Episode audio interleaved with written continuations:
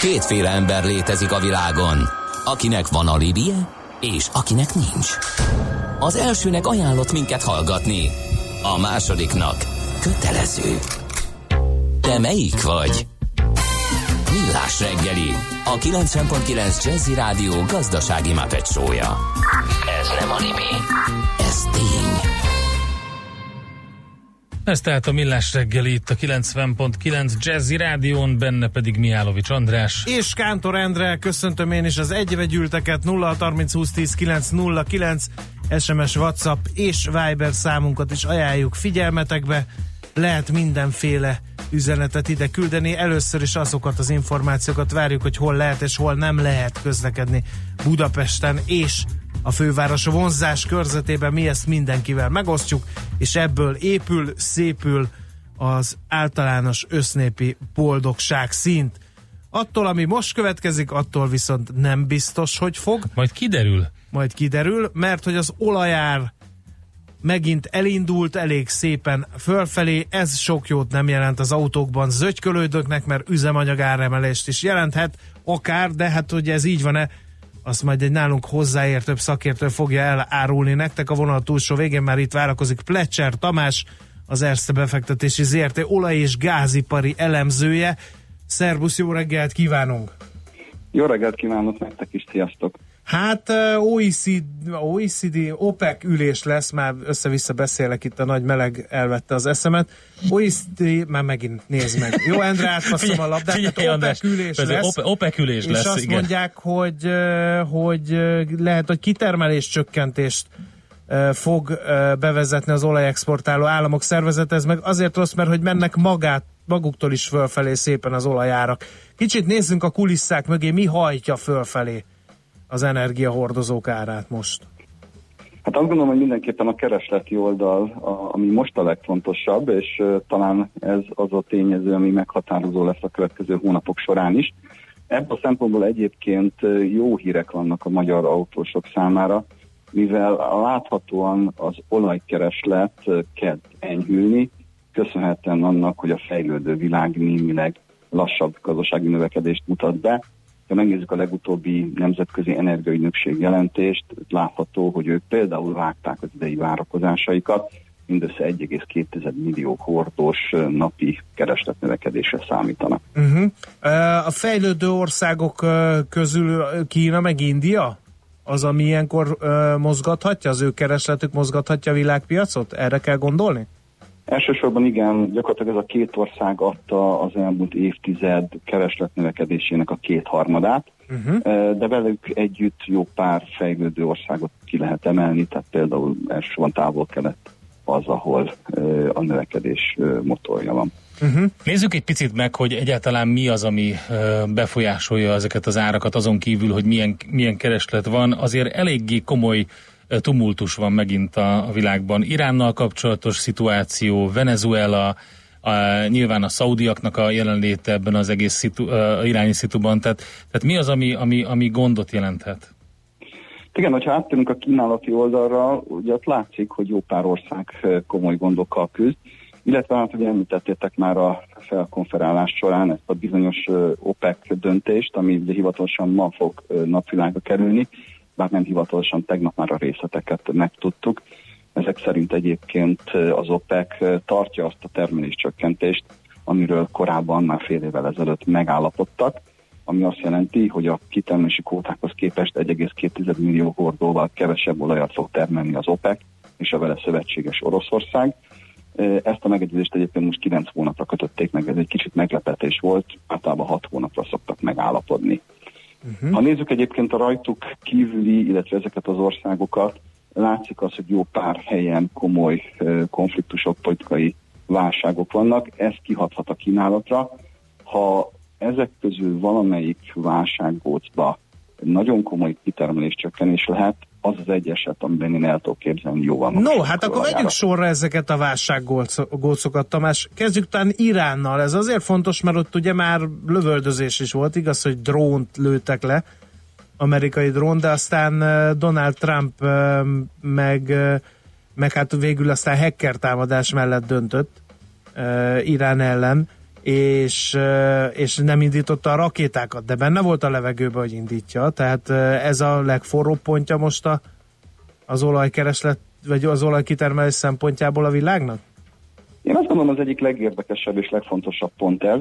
Nem önmagában Irán egyébként fontos, hanem az, hogy Irán kontrollálja az úgynevezett Hormuzi-szorost. Uh-huh. Itt naponta 20 millió hordó olaj megy át, gyakorlatilag a világ olajexportjának közel a fele itt halad át.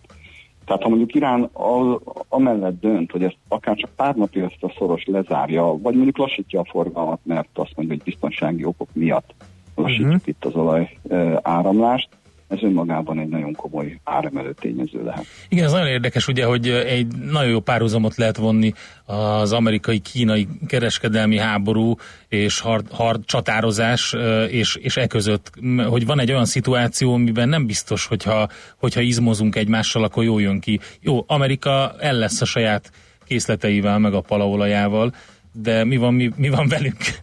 és a világ többi részével. Így van, és hát valóban, ha túl szigorú az amerikai politika, akár Kínával, akár Iránnal szemben, akkor az nagyon könnyen kontraproduktív lehet, hiszen bár az Egyesült Államok jó részt független most már kőolajból és földgázból, azért az árak nemzetköziek, tehát mondjuk egy $100 olajár valószínűleg az amerikai gazdaságra nézve is elég katasztrofális helyzetet teremthet, akár csak mondjuk egy komolyabb kínai vámháború. Uh-huh. És nem mellékes ugye a egész közel-kelet hozzáállása ehhez. A szaudiak is nyakig benne vannak ebben, a politikájuk is hát minimum kétarcú ebből a szempontból, de eléggé ugye amerikai barát, mert hogy nem annyira szeretik ezt a hogy is mondjam, az ő olaj hatalmuknak a megkérdőjelezését például Irán által. Ez pontosan így van, bár az elmúlt talán évtized egyik legfontosabb fejleménye a régióban éppen az volt, hogy Irán erősödött leginkább meg. Nyilván ezért irányul most az amerikai politika Irán gyengítésére, de hát ez egy olyan politika, hogy folyamatosan játszik az Egyesült Államok. Volt egy időszak például, amikor Irán mellett egy kicsit jobban kitették magukat az amerikaiak, tehát jobban támogatták a politikát. Én azt gondolom, hogy ezt a hintapolitikát fogja az Egyesült Államok tovább folytatni. Az a veszély ebben az egészben, hogyha valamerre eldől ez a játszma erőteljesen, felborul ott a politikai egyensúly, ez kihathat keményen az olajpiacra is. Venezueláról mostanában keveset hallani, pedig egy időben azt mondták, hogy az ottani eseményekre is rángatják a piacot, hiszen a negyedik legnagyobb olajkitermelő állam Venezuela, nem csillapodtak a kedélyek, mégis nyugi van. Hogy lehet az, hogy hát iráni, nyugi van, te nem hallasz róla, nem? Egy iráni pitty-putty az ugye rángatja az olajárat, a venezuelai tartós feszültség meg most már nem, vagy ez be van épülve az árakba? Gyakorlatilag ez beépült az árakba, a Venezuela szerepe nagy mértékben leértékelődött. Az ország még egy évtizede 3-4 millió hordó olajat termelt naponta, a legfrissebb hírek szerint az olajtermelés mindössze 7-800 ezer hordó naponta. Tehát a szerepe jóval kisebb lett most Venezuelának az olajpiacon, mint korábban. Azt számomra egy csoda, hogy ezt az országok még mindig fenntartják valamilyen szinten. Nyilván ez az meglevő olajtermelés elegendő ahhoz, hogy a rezsim kordába tartsa a népet. Uh-huh. Oké, mi az, ami még változtathat ezen a most kialakult status quo-n, például az orosz szerepvállalás? Az orosz szerepvállalás nagyon érdekes, és én azt gondolom, hogy ez például az OPEC szerepét is komolyan meghatározza. A hírek szerint nagyon erős feszültség van ugye Irán és Szaud-Arábia között, ami egyelőre az olajipari megegyezést nem gátolta, viszont azt, hogy Szaud-Arábia Oroszországgal egy nagyon baráti viszonyt tart fent, és lényegében kontrollálja az OPEC-et, ez például Irán érdekeit és Irán érzelmeit komolyan sérti, úgyhogy ilyen értelemben lehet egy komoly lefele menetel is az olajárban, ha például az OPEC megegyezés megszűnik, éppen amiatt, hogy Irán ezt az OPEC megállapodást, vagy ezt az OPEC kartelt felbontja. Kicsit beszéljünk, ha már így sikerült mikrofon végre kapnunk téged, Magyarországról, mert hogy itt kiderült, hogy találtak némi olajat Zala megyébe, ez egy ország szempontjából jelenthet bármit? Tehát most egy kicsit könnyebb a helyzetünk, vagy nincs akkora mennyiségű olaj ezen a mezőn sem, ami alapjaiban megváltoztathatja a mi energiamérlegünket? Én azt gondolom, hogy ezen a mezőn sincs akkora mennyiségű olaj, amely jelentősen befolyásolná Magyarország helyzetét. Uh-huh. Ezt az országot már gyakorlatilag geológiailag, szeizmikailag végignézték jó párszor. Tehát ha jelentősen mennyiségű olaj lenne, azt már korábban megtalálták volna. Kisebb mezők, kisebb lelőhelyek előfordulhatnak. Ezeknek általában a kitermelő cég nagyon örül, hiszen itt jelentősebb beruházás nélkül ki lehet termelni az olajat, mivel például olajszállító infrastruktúra szinte az egész országban van. Tehát ez egy nagyon jó üzlet, de nem egy akkora üzlet, ami mondjuk megváltoztatná az ország energiamérlegét. Egy kicsit beszéljünk némi összeesküvés elméletről, amit itt a hallgatók rendre közzé tesznek, mikor ugye benzinárakról, meg benzinár alakulásról beszélünk, hogy mennyire szezonálisak akár az olajáraknak az alakulása, akár az ezt követő benzinár alakulás. Ez azért fontos, mert hogy mindig azt mondják, hogy ja persze jön a nyár, akkor meg kell emelni a benzinárat, meg az olajárat, mert úgyis mindenki autóba ül, ilyenkor van kereslet. Hát ez kicsit így a tyúk meg a tojás esetének érzem ezt a dolgot. Tehát nyilván megy fel az olajár, mert mindenki autóba ül és neki indul nyaralni, nem csak nálunk, hanem az egész világon.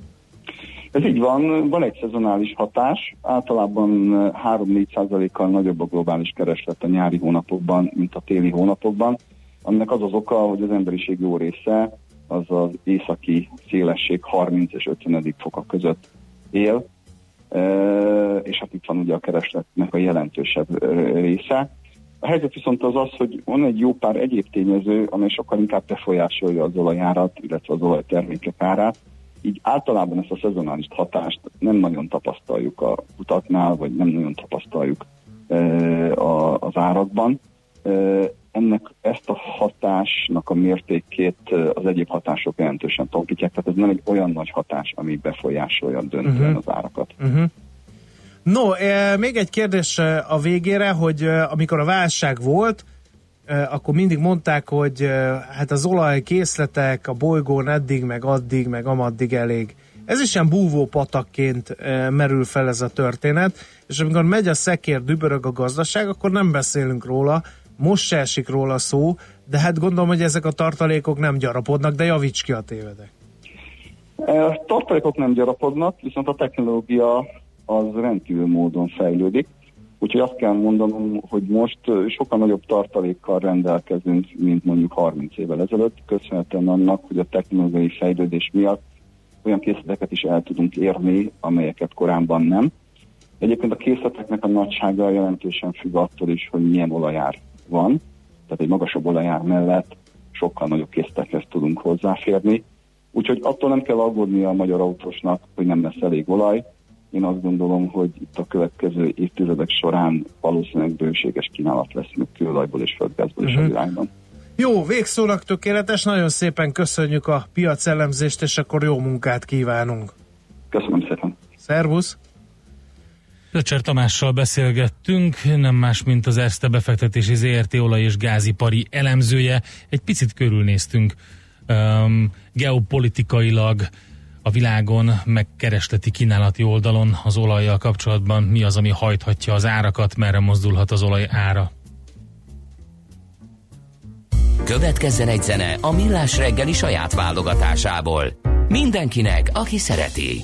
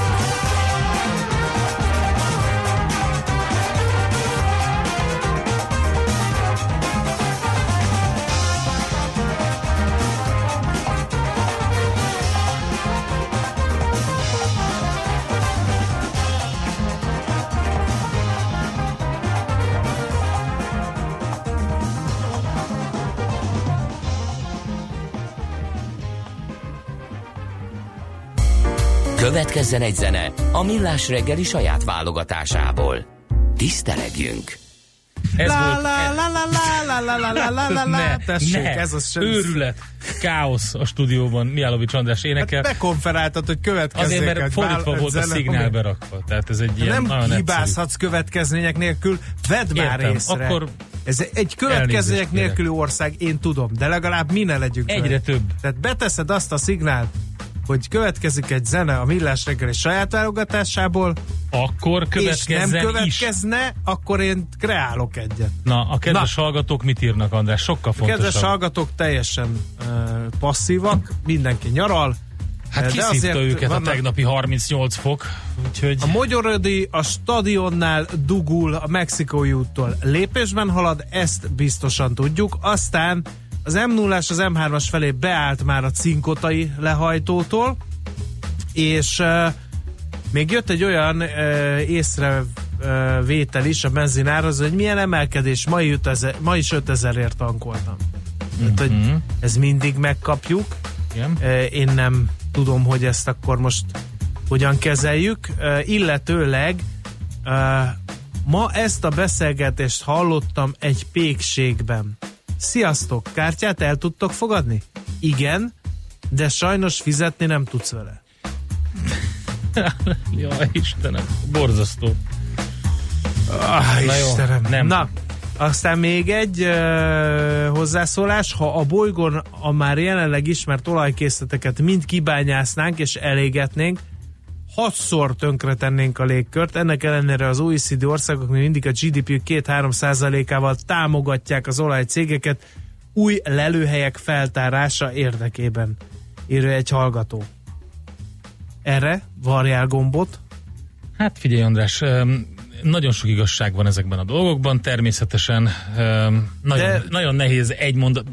De egy technológiaváltás, egy szénhidrogén alapú technológiát lecserélni pikpak, úgyhogy közben gazdasági növekedést produkálni, hogy ne törjenek ki lázongások, leegyszerűsítve a kérdést, az azért nem ilyen egyszerű, hogy akkor majd most akkor ne tárjanak fel új lelőhelyeket.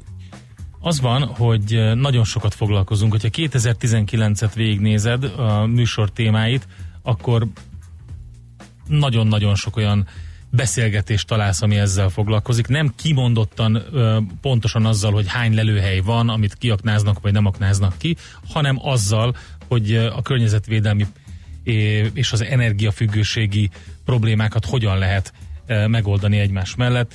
Tehát nagyon sokat foglalkozunk vele, nyilván most nem fogunk tudni 2 percben erre válaszolni. Jó, hogy elolvastad, köszönjük szépen. Igen, mert a hallgató véleménye szent és sérthetetlen.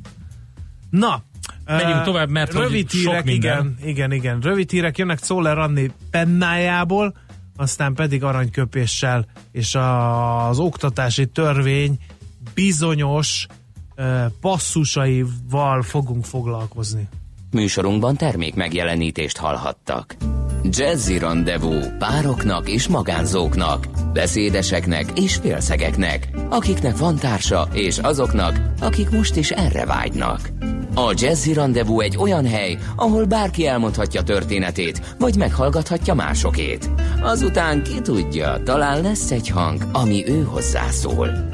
Jazzy rendezvú Bálint Edinával minden vasárnap este 9-től a 90.9 Jazzin. Rövid hírek a 90.9 Jazzin. Július 1-től csökkent a szociális hozzájárulási adó, valamint a kisadózó vállalkozások tételes adója, emellett az egyszerűsített közteherviselési hozzájárulás szabálya is kedvezőbbekké váltak.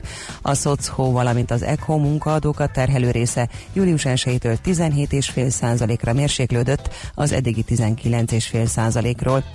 A nagykörúti villamos pálya felújítása miatt változik a forgalmi rend Budapesten az Üllői út és a Ferenc körút kereszteződésében. Mától 2-3 hétre ideiglenesen megszűnik az Üllői útról a József körútra, illetve a Ferenc körútra való balra kanyarodási lehetőség. Ezután újabb változások várhatók, de arról a BKK csak később ad tájékoztatást. Idén 10-20%-kal drágultak a Balatonon a strandbelépők árai. Ez jellemzően 100-200 forintos emelkedést jelent. Az 5 évvel ezelőttihez képest pedig 30-50%-kal kell többet fizetni idén, adta hírül az inpénzem.hu. A Balatonhoz utazóknak érdemes előre tájékozódni arról, hogyan juthatnak le a partra fürdeni, egyre csökken ugyanis a szabad strandok száma, és nagyon nem mindegy, hogy a fizetős is hogyan közelíthető meg. Kerékpárt nem lehet a legtöbb területre betolni, de sok helyen már akad a bejáratnál kint kerékpártároló. Rekordmeleg volt a június Magyarországon, közölte az Országos Meteorológiai Szolgálat. Az előző csúcs tartót, a 2003-as júniusi átlagot 0,32 fokkal múlta felül az idei. Az 1981 és 2010 közötti időszak júniusi átlagánál, vagyis a 19 foknál pedig 3,6 fokkal magasabb a 2019 júniusi átlag hőmérséklet. Hatalmas kitelepítés kezdődött Japánban az ítéletidő miatt. Több mint 800 000 embert szólítottak fel a japán hatóságok arra, hogy hagyják el otthonukat és vonuljanak biztonságos helyekre. Miután az ország délnyugati Kyushu szigetére heves esők zúdultak, amelyek áradásokkal és földcsuszamlásokkal fenyegetnek. Itthon egy hidegfront érkezik ma fölénk, záporok, zivatarok elszórtan, főként nyugaton, északon, északkeleten lehetnek. Ismét előfordulhat heves zivatar, viharos széllel, jéggel, felhőszakadással. Délután 28-32 fok várható. A hírszerkesztőt, Czoller Andrát hallották, friss hírek legközelebb fél óra múlva. Budapest legfrissebb közlekedési hírei, itt a 90.9 Jazzin. Budapesten a villamospálya felújítása miatt mától megváltozott a forgalmi rend az Üllői úton a Nagykörútnál. Az Üllői útról egyik irányból sem lehet közvetlenül balra kanyarodni a Nagykörútra. A Petőfi híd felé tartók a csomópont után a Kinizsi utcán át tudnak visszafordulni a Ferenc körútra, a József körút irányába pedig a Lilium utca, Tűzoltó utca útvonalon kell kerülni. Az Üllői út forgalmas sáv elhúzással irányonként két sávban haladhat, torlódásra készüljenek az Üllői út befelé vezető oldalán szakaszonként. Lassan lehet haladni az autópályák bevezető szakaszain, a Mázsa tér környékén, Csepelen a második Rákóczi-Ferenc úton az M0-as autóútnál, a Szabadföld út, Veres Péter út útvonalon. Lelassul a sor a Budai alsó rakparton a Tímár utcától a Halász utcáig és a Petőfi hídnál észak felé, a Pesti alsó rakparton pedig a Szent István parttól az Erzsébet hídig. Elkezdődött a vágány felújítása a Hungária körgyűrűn, a Könyves Kálmán körúton és a Hungária körúton az Elnök utca és a Kerepesi út között mindkét irányban buszsávot jelöltek ki. Az egyes villamos helyett a Puskás Ferenc stadion és a Népliget metróállomás között pótlóbusz jár. Siling Zsolt, BKK Info. A hírek után már is folytatódik a Millás reggeli, itt a 90.9 Jazz-én. Következő műsorunkban termék megjelenítést hallhatnak.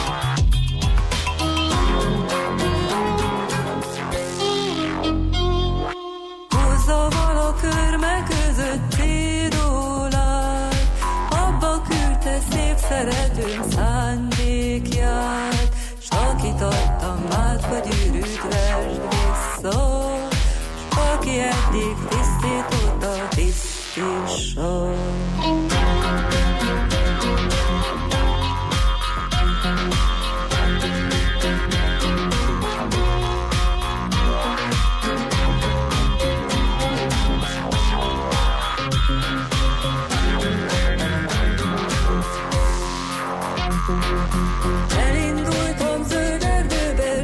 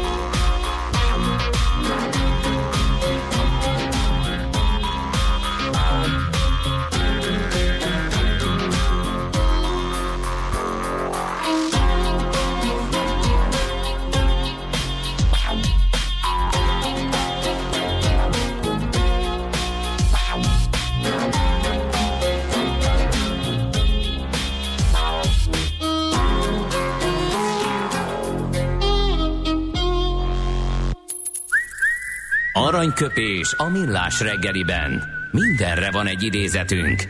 Ez megspórolja az eredeti gondolatokat. De nem mind arany, ami fényli. Lehet kedvező körülmények közt gyémánt is. Egyik születésnaposunk ma Móricz Zsigmond író, újságíró, szerkesztő, aki egész pontosan 140 éve született ezen a napon. Egy nagyon jó idézet tőle. Azt hiszem, hogy már... Igen, talán az jutott eszembe, hogy valamikor beszéltünk erről már, Móricz és a pénz viszonya. Ugye a regényeiből, novelláiból is kiderült sok érdekes kapcsolódási pont, meg gondolat. Azt mondta, kedves barátom, csak azt az egyet tanulja meg, hogy adós sose legyen. Soha adósságot, soha. Minden bűnnek az a meleg ágya, az adósság. Inkább koplalni, nélkülözni, dolgozni. Csak adósság ne legyen. Valószínűleg nem bankárnak mondta, szerintem. Igen. Vagy ha bankárnak mondta, akkor teljesen feleslegesen. Aranyköpés hangzott el a millás reggeliben. Ne feledd, tanulni ezüst, megjegyezni arany. Intelligensen közelítsük meg a problémát, aztán oldjuk meg. Millás reggeli. Hát nagyon érdekes híreket lehet mostanában az oktatással kapcsolatban olvasni. Többek között azt, hogy úgy tűnik, hogy a kormányzat a nem sokára végszavazásig jutó köznevelési törvényen még tovább szigorítana, mert van egy friss összegző módosító javaslat, és ez az alternatív iskolákkal kapcsolatos, gyakorlatilag szinte betarthatatlan feltételeket szab a működésükhöz. Igen, utána néztünk ennek a problémának, vagy utána nézzünk ennek a problémának, méghozzá dobos orsajával az Alapítványi és Magániskolák Egyesületének alternatív tagozatának vezetőjével. Jó reggelt kívánunk! Szép jó reggelt! Először is vázoljuk azt a részt, legyen kedves, hogy mennyi érintett van, hány úgynevezett alternatív iskola van, és mondja néhány példát, mert hát nem mindenki tudja, hogy mi az a alternatív iskola, és mitől alternatív egy iskola? Igen, hát ez a legnehezebb kérdés, mert hogy ennek nincs egy ilyen egyértelmű definíciója, hanem van ennek egy ilyen szájhagyományos verziója, tehát ugye akkor tekintünk egy iskolát Magyarországon alternatívnak, hogyha jelentősen eltér az iskola működése attól, amit így a hagyományos tömegoktatásban megszoktuk. Most itt ugye a fókusz elsősorban a pedagógián van, de azért az igazi alternatív iskolák ahhoz, hogy meg tudják valósítani a jelentősen alternatív pedagógiájukat, ahhoz egy alternatív működés is társul. Ezt úgy kell érteni, hogy a pedagógusok más munkaformában dolgoznak együtt, más esetleg a vezetési struktúra, gyakran ugye ezek magániskolák, tehát a fenntartás is alternatív, és ez biztosítja azt, hogy a pedagógiában ezt a sajátos működésüket meg tudják valósítani. Uh-huh. És akkor ehhez társul az a jogi lehetőség, hogy alternatív kerettantervet engedélyeztethet alternatív iskola, ami jogilag is megteremti a lehetőségét annak, hogy ő ezt az alternatív működést jogilag teljesen tisztán. Bocsánat, egy kicsit próbáljon a telefonba beszélni, mert így a mondat vége elhalkul, és félünk, hogy nem halljuk a lényeget. Igen, akkor nem tudom, hogy meddig hallatszódtam. Ja, minden hallatszott, csak így a mondat vége így elhalkul.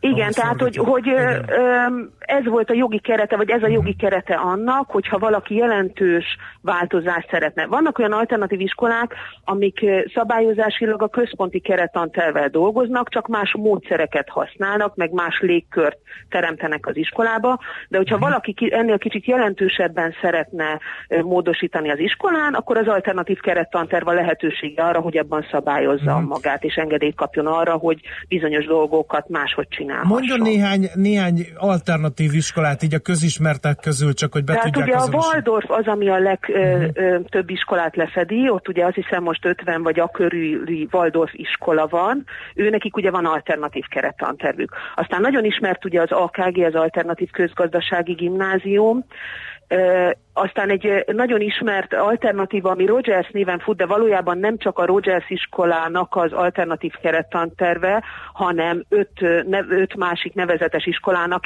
Ez az alternatív kerettanterv szerint dolgozik például Winkler Mártának a kincskereső iskolája, vagy a Meixner iskola, Meixner Ildikónak a referencia iskolája tulajdonképpen. Tehát ezek azért nagyon olyan iskolák, ahonnan olyan módszerek is érkeznek, amit a hagyományos oktatásban is használnak. Uh-huh. Aztán itt van a gyermekek háza, ami ugye azért is különleges, mert állami fenntartásban működik alternatív kerettantervvel, és egy nagyon komoly integrációs iskola, nagyon komoly sajátos nevelési igényű gyerekeket integráltan tanítanak a gyermekek házába. Tehát azért itt vannak nagyon nagy nevű, szakmailag nagy nevű iskolák.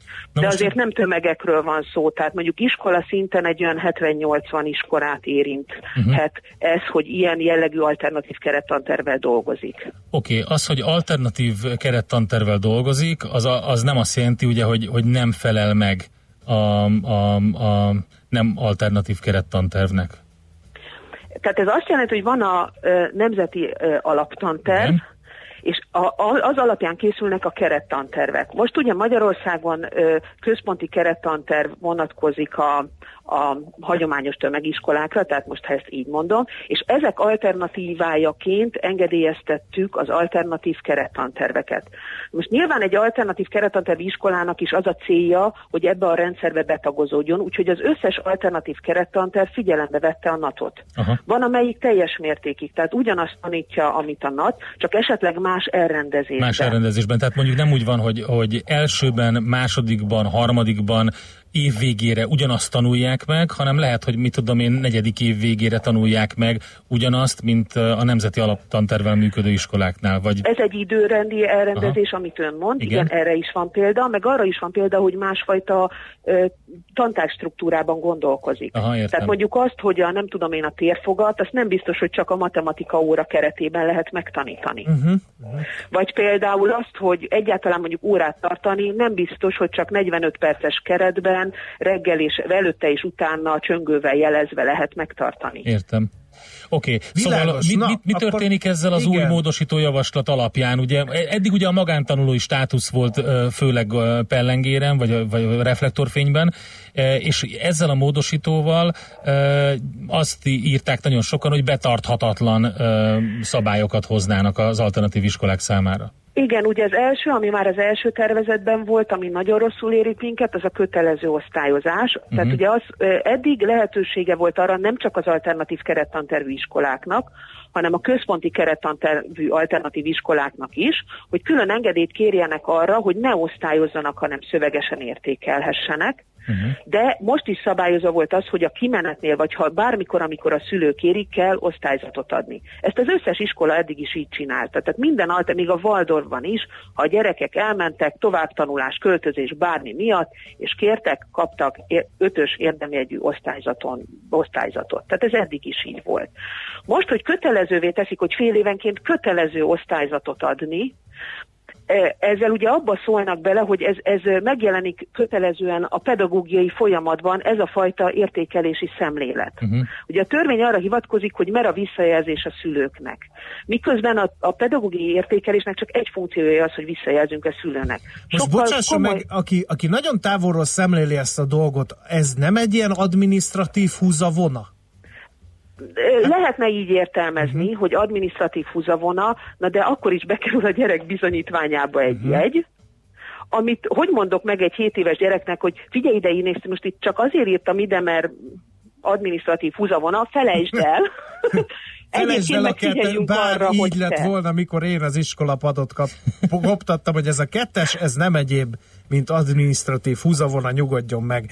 Jó, bocsánat, nem akarom ezt a komoly témát szétrolkodni. De ez abszolút így van, amit mond. Tehát, hogy épp ez a lényege, hogy a gyerekek, mondjuk az önérzete ne sérüljön egy kettestől. Nem csak ez. Például van olyan alternatív kerettantervű iskola, amelyik abban például változtatást kér, hogy később kezdi el egy külső kritériumhoz a gyereket mérni. Tehát az első pár évben nem azt nézi, hogy szerintem már tudnod kéne az A betűt, tudod-e, hanem azt, hogy tegnap mit tudtál, és ehhez képest te ma mit tudsz. Az ő saját egyéni fejlődéséhez képest nézi, és lassan, fokozatosan vezeti be azt, hogy egyébként meg a külső mércéhez képest hol vagy. Értem. És ugye ezzel elveszik, mert nyilván ugye az egyik verzió az, hogy azt mondom, hogy osztályozni is ezzel a szempontból fogok, és mondjuk ugyan abszolút nem tud a gyerek még 4-be olvasni, de 5-öst adok neki, mert marha sokat dolgozott még ezért is.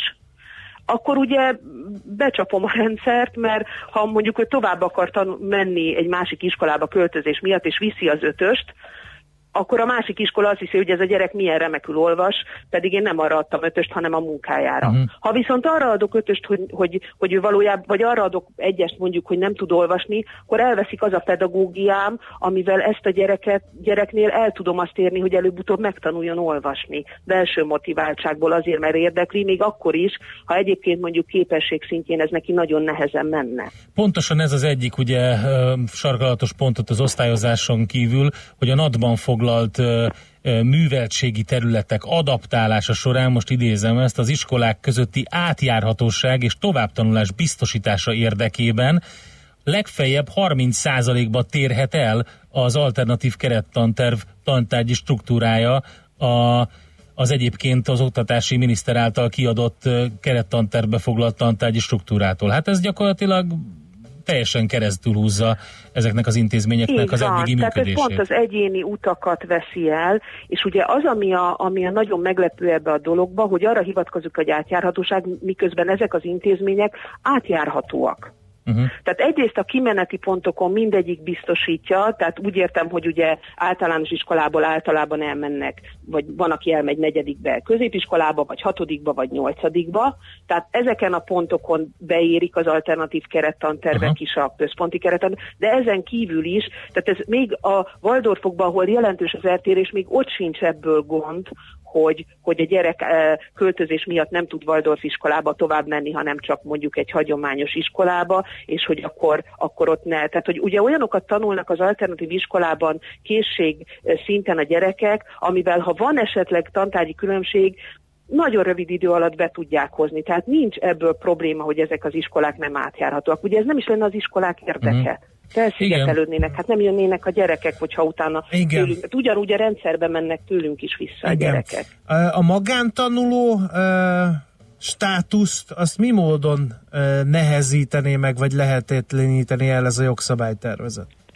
Igazából törvényi szinten annyi történne, amiről most tudunk, hogy az igazgató hatásköréből ez a fajta státusznak az eldöntése kikerül egy valamilyen külső szervhez. Uh-huh. Uh-huh. Tehát elvileg a jogszabály szintjén erről szól csak a dolog, és hogy máshogy fogják hívni, nem magántanulónak, hanem egyéni. Ez egy fontos dolog, hogyha valaki magántanuló, mert nálunk egy élsportoló osztálytársam lett végül magántanuló. Én azt gondolom, hogy ez egy nagyon fontos lehetőség a törvényben, és az az, amit fontos látni, hogy az, hogy magántanuló, az nagyon-nagyon sokféle gyereket jelent. Uh-huh. Ugye itt most a tanulócsoportokkal példálóznak, amik ugye ilyen alternatív iskolaként, vagy nem tudom én iskolaszerű képződményeként vannak lejelen, de hát ez egy töredék része a magántanulóknak, aki ténylegesen tanulócsoportba jár. A nagy részük ilyen, amit ön mond, hogy sportoló, vagy tartósan beteg, vagy valamilyen speciális élethelyzet miatt. Tehát, hogy ez egy, ugye ez is, nekünk ez a problémánk a tervezettel, hogy mind a magántanulóság szintjén, mind az alternatív kerettanterv szintjén szemmel láthatóan szakmailag nincs körüljárva. Tehát hivatkozik bizonyos pontokra, ami egy töredék része annak a szférának, amiről ő beszél. Igen, és meg a másik pontokban, amire hivatkozik, abban pedig már egyébként is megvolt a megfelelés, tehát érdekes, hogy ez pont így ki van emelve. És mit tud mondani nekünk Orsolya, hogy akkor most hogyan tovább? Hát nyilván, hogyha ez a törvény kijön, akkor ennek a törvénynek meg kell feleljünk. Ugye az ebben érintett iskolákkal, meg más szervezettel folyamatosan egyeztetünk erről, és egész biztos, hogy fogunk egyeztetést kezdeményezni, ami egyébként is mindig zajlott az ügyben, hogy azért ezt tisztázzuk, meg találjunk ki egy olyan működési módot, amivel az iskolák is tudnak működni, és a kormányzat számára is elfogadható biztosítékot ad az iskolák működéséről, és hát nyilván valahogy meg fogjuk feleltetni az iskolákat ennek a törvényi helyzetnek. Lesz, aki nem fog tudni megfelelni. Most én ezt így látom. Vagy lesz, aki olyan szinten, tehát ahhoz, hogy megfeleljen, olyan szinten vissza kell vonuljon a saját alternatív pedagógiájától, ami gyakorlatilag tényleg ellehetetleníti azt, hogy azt csináljon, amiről az ő alternativitása szól. A minisztériummal próbálnak valami párbeszédet, vagy hajlik a minisztérium a párbeszédet? Csak azért kérdezem, mert mintha levelezés folyna, ugye a Alapítványi és Magániskolák Egyesületének főoldalán azért látszik egy minisztériumi válasz, amiben hát mintha valamiféle párbeszéd folyna az ügyben.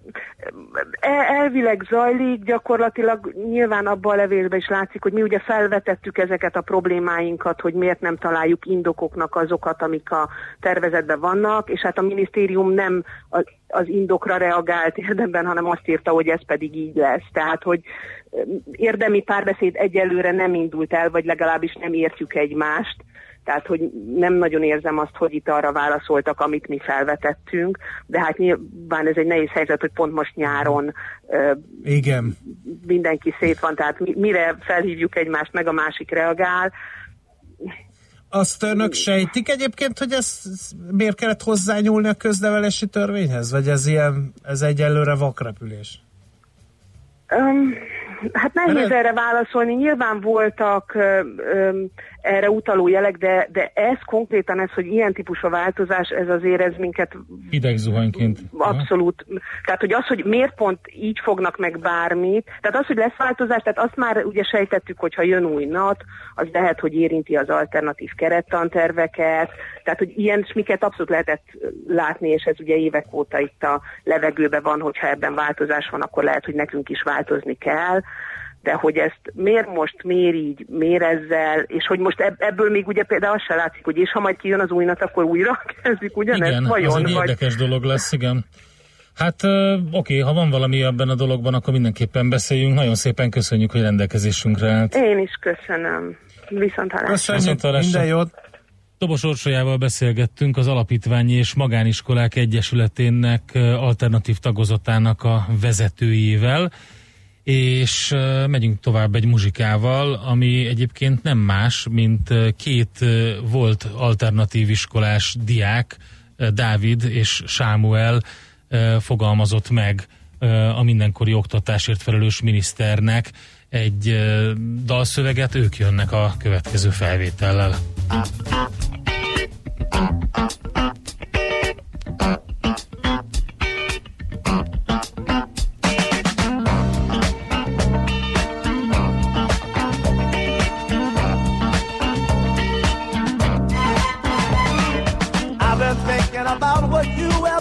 to me. But damage is much deeper than you ever see. It hit me like a hammer to my head. I wonder where you pushed or where you led. Oh, why did you do it? Why did you do that thing to me? Yeah. Why did you do it? Why did you do that thing to me? Oh. The only one who knows the truth, man, that's him, me, and you. You. Now hear this, fellas.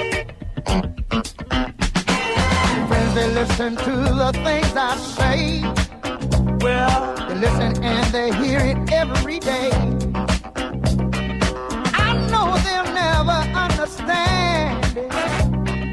Cause it was no accident you planned it. Oh, why did you do it? Why did you do that thing to me? Yeah. Why did you do it? Why did you do that thing to me? Mm-hmm. Lord, the only one who knows the truth.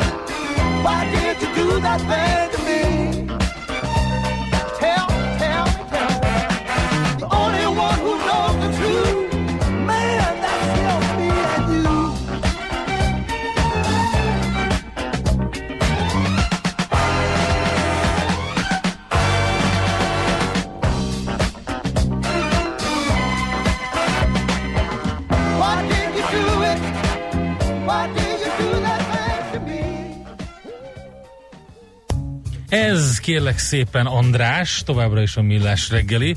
Igen. Itt a 90.9 Jazzy Rádión. Azért mondom, mert közben itt katerkázol. Így van. Szóllerandival. Mert ő jön, és a hírei, nem a te Van Man Show-d, hanem az ő és utána, Van Woman Show-ja. Tudod milyen utána? Utána Katona Csaba Van Man Show-ja jön.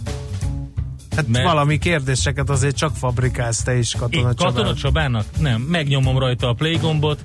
Azt fogom mondani, Katona Csaba. Csaba, kint vagy Trieste-ben most? Igen, play. És akkor mutatok ezen 13 percig, de egyébként zseniális. Fogok kérdéseket feltenni neki, mert Trieste önmagában zseniális. Igen. Úgyhogy igen, természetesen. Tehát Katona Csaba jön, Trieste élményekkel.